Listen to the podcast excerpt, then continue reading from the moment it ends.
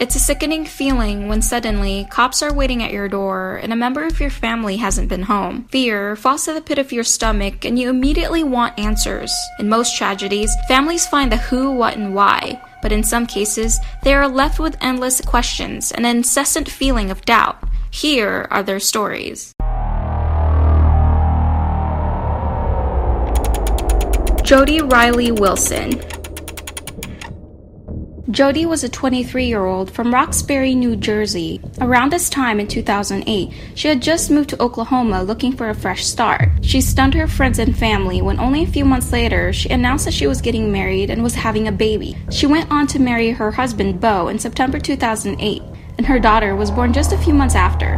Though Bo and Jody were happy, she did not feel accepted in the family and felt like an outsider. She mentioned to her maid of honor that she had some issues with her in laws and that she was thinking about going back home to her parents with her baby. Jody also told her that Bo and her have argued over the differing opinions they had about her in laws raising their child, and apparently, this was a very reoccurring theme. In the beginning of May 2009, Jody, her husband, three month old daughter, and her in laws were set to head off to a family funeral in New Mexico. Inexplicably, Jody did not make the trip. She had just landed a job selling Avon cosmetics and was very excited about it. The day the last time anyone has heard of her, she had a lunch meeting with the Avon district manager. Jody told the manager that she was going to be away for a few days for a funeral, and later that night, Jody sent out an email regarding sales techniques and casually reminding her boss of being out of town Thursday through Saturday, stating that she had just lost her phone but could be reached on her husband's number. It was sent at 9:17 p.m. on Tuesday, May 5th. However, this day was the same day that was referenced by her husband that they left for the funeral along with their baby and the in-laws. To this day, it isn't clear if the family left earlier than planned or Jody was just confused on the date they were going to leave. Her friends added that there was no way Jody would allow her newborn to leave without her. According to her husband Bo, Jody apparently had changed her mind about the funeral. During the funeral, the attendees said Bo was beating himself up for leaving Jody back home. They even said that Bo worshipped her. Jody's mom, Stacy, mentioned that she spoke with her daughter that Tuesday at 9 p.m. when she told her that her phone was lost. When Jody didn't respond to her email on Thursday, Stacy called Bo, who told her that she decided to stay home. In that phone call, Bo apparently had a friend check the house on Friday, but Jody nor her vehicle was there. When they arrived back home that Saturday, Bo filed a missing persons report. When they checked the house, they found that the family dogs were left unfed and there were two rain-soaked packages left at their front porch. At this point, her friends and family has already began searching for her, but Jody was already found. The same day of the funeral in New Mexico on May 8, 2009, a paraglider spotted a body near the top of the mountain in the woods. More than a month afterwards, her Chevy was located more than 100 miles away from where her body was spotted, but no evidence was recovered. Since then, leads have stopped coming in, and a $30,000 reward is being offered for any other information.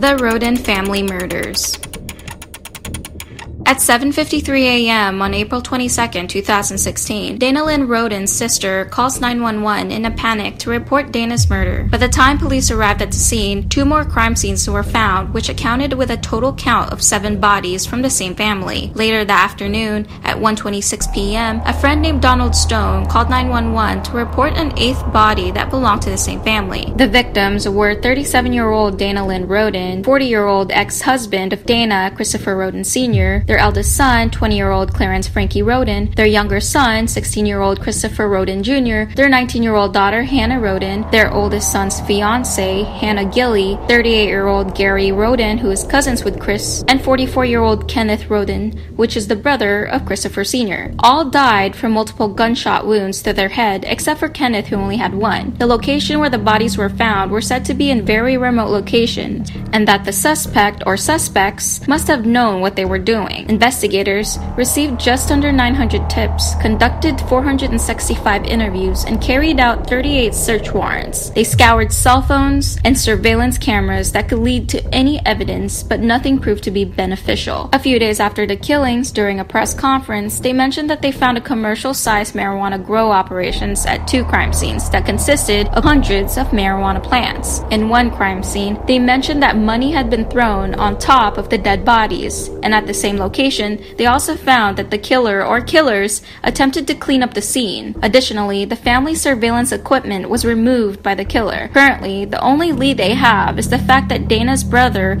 James Manley, found a tracker in his truck, removed it, and destroyed the government owned device. Additionally, James Manley sent a text message at 2 a.m. to Josh Wagner at the night of the murders. To make it more suspicious, Josh Wagner, his girlfriend, and daughter suddenly packed up everything and left for Alaska only days before their search warrant was executed. Right now, they are at a halt until they find the Wagners. Until then, there is a reward for more information on this case.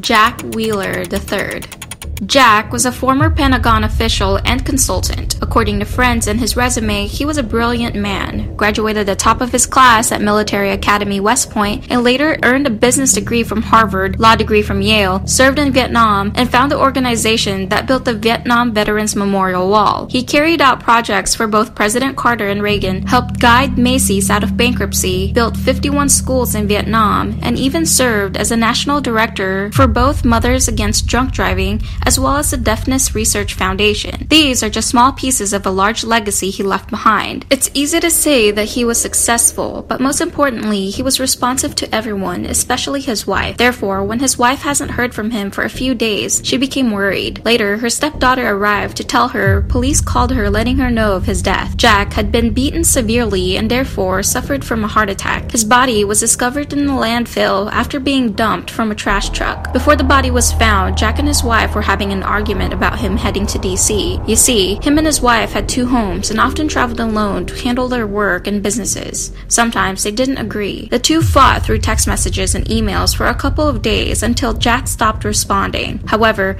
what his wife didn't know was the weird things that were happening when Jack first arrived in Washington. That first night on the 28th of December, a neighbor heard a weird thudding sound outside. He went to his window where he saw a dark silhouette of a man standing across the street in the front of an under construction home, methodically lighting what looked to him like small balls of fire and tossing them onto the floor. What is a coincidence is the fact that it was well known that Wheeler and his wife opposed the construction because it blocked their view of the trees and the water and even circulated a petition in addition to filing legal challenges against the home. Suddenly, he was accused of an arson attempt. A few days later, on December 30th, a close neighbor who have known them for a while noticed odd details about their second home. The upstairs window was open, a side door was left ajar, a dining room chair was overturned, several dishes were broken in the sink, the counter was covered in scattered spices, a large path of powdered kitchen cleanser was covering the entire floor, only revealing one bare footprint. And the most damning of it all was that Jack's most prized possession, his West Point cadet sword, was on the floor and unsheathed, laying atop of his sword's cover. The neighbor, who thought there was a break in, called authorities around the same time the landfill worker found Jack's body. When investigation began, the focus quickly turned to eyewitnesses and surveillance footage detailing Jack's last hours, where he walked around downtown. A usually groomed Jack looked disheveled, distressed, and confused in the footage. He even only had one shoe on, with the other in his right hand. He was also seen wagging his finger at one attendant and later was seen opening and abruptly closing the garage door without even stepping outside of it. Witnesses state that he talked about someone stealing his briefcase and that he was looking for his car, which investigators found was just in another garage, which he left there willingly. Another weird occurrence was that Jack traded his suit jacket for a black hoodie, which he used by pulling up the hood tight over his head. Witnesses state that he complained about being robbed and eventually requested a ride out of town. A worker said he offered him money, but Jack declined. The next day, surveillance showed him arriving at a high end office of a law firm. He asked to speak with a managing partner, but left without any consultation. He exited the building that night, walking east towards a high crime area that is designated as one of America's most dangerous small cities. The next morning, he was found dead. To this day, there are many theories, but no leads are there to move forward. Abby Williams and Libby German.